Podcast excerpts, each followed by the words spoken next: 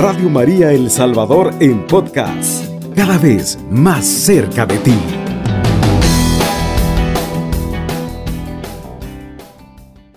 Esta es una palabra que quizás muchas veces nos ponen que pensar y está tomada en Lucas 12, en el versículo 13. Dice así, uno de entre la gente le dijo, Maestro, di a mi hermano que reparta conmigo la herencia. Jesús le dijo, Amigo, ¿quién me ha hecho juez o mediador entre ustedes? Y añadió, tengan mucho cuidado con toda clase de avaricia, ¿verdad? Yo creo que como personas inteligentes sabemos lo que es la avaricia, sabemos que la avaricia es mala, sabemos que la avaricia destruye, sabemos que la avaricia destruye hasta hogares, hermano, destruye familias enteras, las destruye. La avaricia, hermano, es algo que Dios reprocha de cada uno de nosotros. Y Dios en esta hora eh, primero nos invita a analizarnos. ¿Será que soy una persona con avaricia o no lo soy? Y dice, con toda clase de avaricia, que aunque se nade en abundancias, la vida no depende de las riquezas. Bueno, la vida no depende de las riquezas. Y eso es algo que tenemos que tener en cuenta. Que nuestra vida no depende de lo terreno. No depende de esto.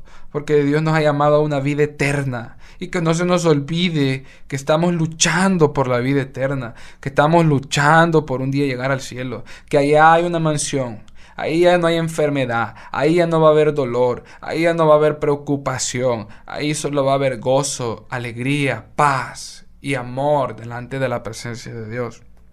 Les dijo una parábola. Había un hombre rico cuyos campos dieron una gran cosecha. Entonces empezó a pensar, ¿qué puedo hacer? ¿Por qué no tengo dónde almacenar mi cosecha? Y se dijo, ya sé lo que haré Derribaré mis graneros, construiré otros más grandes, almacenaré en ellos todas mis cosechas y mis bienes. Y me diré ahora ya tienes bienes almacenados para muchos años. Descansa, come, bebe y diviértete. Pero Dios le dijo, torpe, esta misma noche morirás. ¿Para quién será todo lo que has almacenado? Así le sucede a quien atesora para sí, en lugar de hacerse rico a los ojos de Dios. Palabra del Señor. Yo creo que esta es una parábola que nos cuestiona. Y yo creo que eso es lo primero que hace la palabra de Dios. Nos cuestiona, nos examina cómo estamos viviendo nuestras vidas. En qué está puesta mi mirada. ¿Qué yo estoy esperando? ¿Qué estoy guardando para el cielo? Yo creo, hermano, de que la palabra de Dios nos está invitando a cada uno de nosotros a que podamos almacenar tesoros para Dios. Escucha bien. Hacerse rico a los ojos de Dios. Hermano, hacerse rico a los ojos de Dios es imitar a Jesucristo, es imitar a María Santísima. Hacerse rico a los ojos de Dios es ser misericordioso, hermano. Es perdonar las ofensas, es perdonar el daño, es perdonar 70 veces 7. Todas las veces necesarias tenemos que perdonar, hermano. Si tú no has perdonado, hermano, Dios no te puede perdonar. El, no perdonar te esclaviza, te mata, te destruye, te carcome, te va destruyendo poquito a poquito el rencor, el odio, el egoísmo, la avaricia, todas estas cosas que van en contra del prójimo, todo aquello que hace mal al hermano. Hermano, eso no está bien delante de Dios. Hacerse rico a los ojos de Dios, hermano, es ser como Jesús. Jesús, hermano, Estuvo con el más necesitado, estuvo con aquel hermano que más necesitado estaba. Hermano Jesús eh, anduvo caminando con las personas. Jesús era una persona humilde. Jesús era una persona, hermano, sencilla, de corazón, pero grande porque era Dios mismo. Y Él nos dio ejemplo, hermano, también lavando los pies de sus discípulos. Se lo bajó, se hizo humilde, se humilló, hermano, le lavó los pies a los discípulos.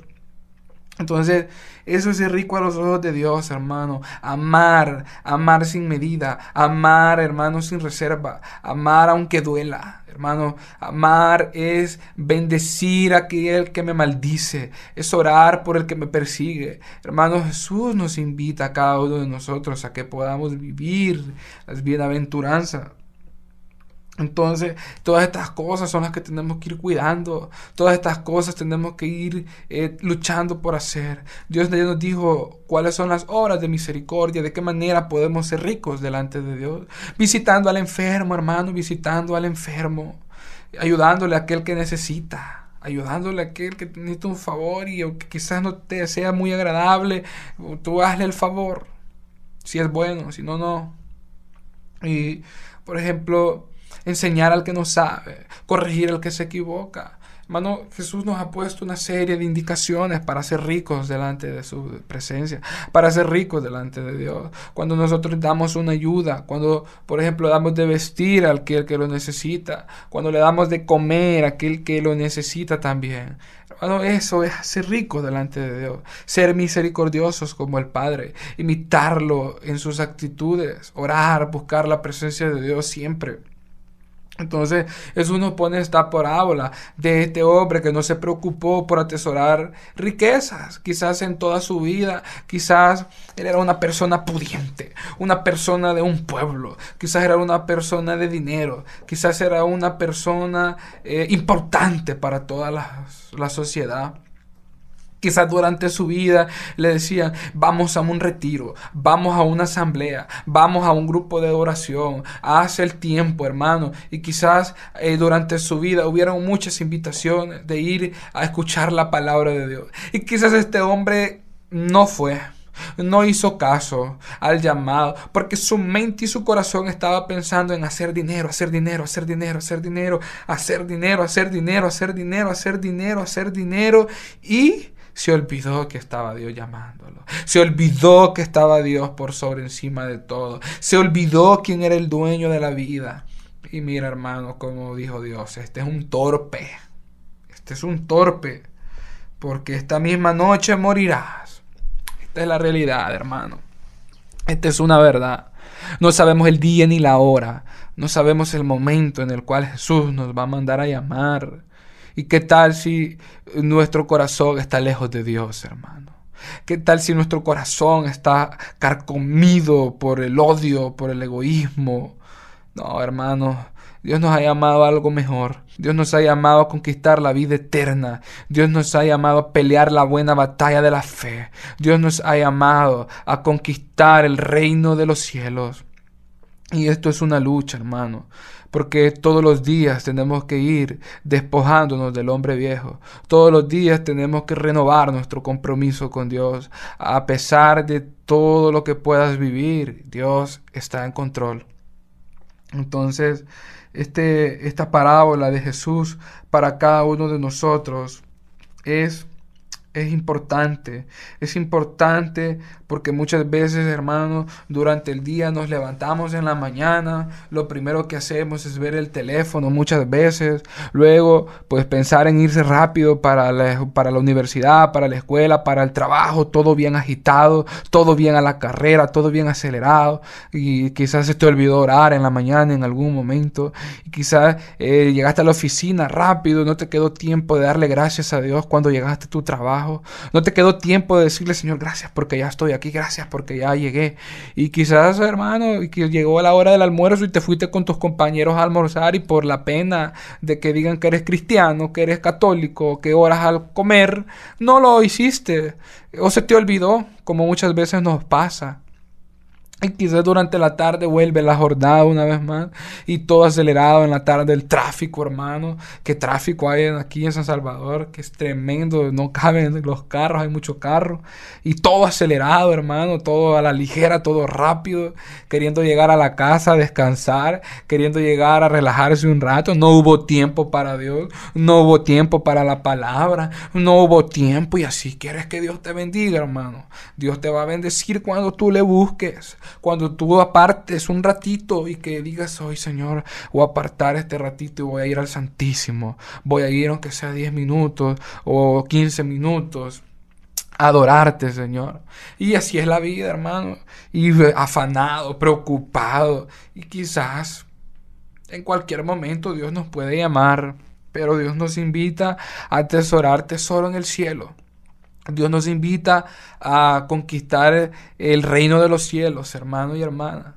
Yo te invito en esta hora a que vuelvas tu mirada a Dios que si estabas preocupado y afanado por, por, las cosas materiales, dice la palabra de Dios, que no nos inquietemos, que no nos preocupemos por el día de mañana, porque Él nos alimenta, porque Él nos da de comer Hermano, yo creo que Dios nos da de comer. Yo creo que Dios nos alimenta todos los días. Yo creo de que Dios es el que nos provee la ropa que nos ponemos.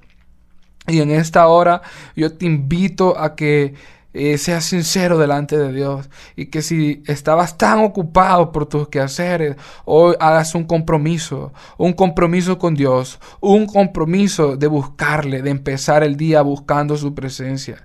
Que a partir de hoy lo primero que tú hagas en la mañana sea arrodillarte, doblar tus rodillas, humillarte y decirle, Señor, Hoy te pido tu bendición. Hoy te pido que me guardes. Hoy te pido que me acompañes, Señor. Hoy te pido, Señor, que no me sueltes, que me vaya bien en mi trabajo y que puedas, hermano, comenzar el día con un texto bíblico, con la palabra de Dios. Y que en el momento de la noche tú puedas agradecerle a Dios por tu día. Haz el tiempo, hermano. Aparta 15, 20, 25 minutos durante el día tú verás cómo Dios te va a ir guardando, cómo Dios te va a ir abriendo caminos, cómo Dios te va a ir bendiciendo, cómo Dios te va a ir eh, eh, respaldando por eso que tú haces. Todo el tiempo invertido delante de la presencia de Dios, hermano, eh, Dios lo ve con agrado y Dios te bendice porque le agrada bendecir. Pero Él quiere que tú le busques, Él quiere que tú te acuerdes de Él porque Él es tu amigo, porque Él es tu papá, porque Él es tu todo. Así que en esta hora la invitación es de parte de Jesús para cada uno de nosotros a que comencemos a ser diferentes, a que comencemos a ser misericordiosos, a que comencemos a poner en práctica esas obras de misericordia con el que más lo necesita y que podamos, hermano, también quitar la mirada de todo aquello que nos aparta de Dios, que podamos ir quitando poco a poco todo lo que nos aparta de Dios. Si son amistades, pues eh, tratar la manera de quizás frecuentar menos esas amistades que te apartan de Dios. Si son lugares, tratar la manera de visitar esos lugares que te apartan de Dios. Si son... Eh, si eres tú el que se ha enfriado a lo mejor, o si eres tú el que ha caído en la tibieza, es tiempo que vuelvas al fervor. Es tiempo que vuelvas a buscarle. Si has dejado de perseverar en tus asambleas, yo te invito a que vuelvas a tu grupo, que vuelvas a tu comunidad, que vuelvas a servir, que vuelvas a los sacramentos, que vuelvas a la iglesia, hermano. Yo sé que también, hermano, hay personas que escuchan esta transmisión que, que yo grabo y comparto con cada uno de ustedes en mi Facebook. Y hay personas de diferentes países, de diferentes lugares que me escriben. Y yo creo de que, hermano, es la palabra la que nos sostiene, es la palabra la que nos alimenta, es la palabra la que te va a sostener ahí donde estás, en todo lugar, aquí en cualquier parte del mundo. Es la palabra de Dios la que nos confirma el amor de Dios. Así que yo te invito que en este día le busques a Dios de todo corazón y que pongas en práctica esto y que te acuerdes de que vale más atesorar tesoros en el cielo que tesoros aquí en la tierra, porque esto es pasajero y Jesús, Dios, tiene un lugar preparado para cada uno de nosotros allá en el cielo. Shalom, que Dios les bendiga. Radio María El Salvador, 107.3 FM, 24 horas.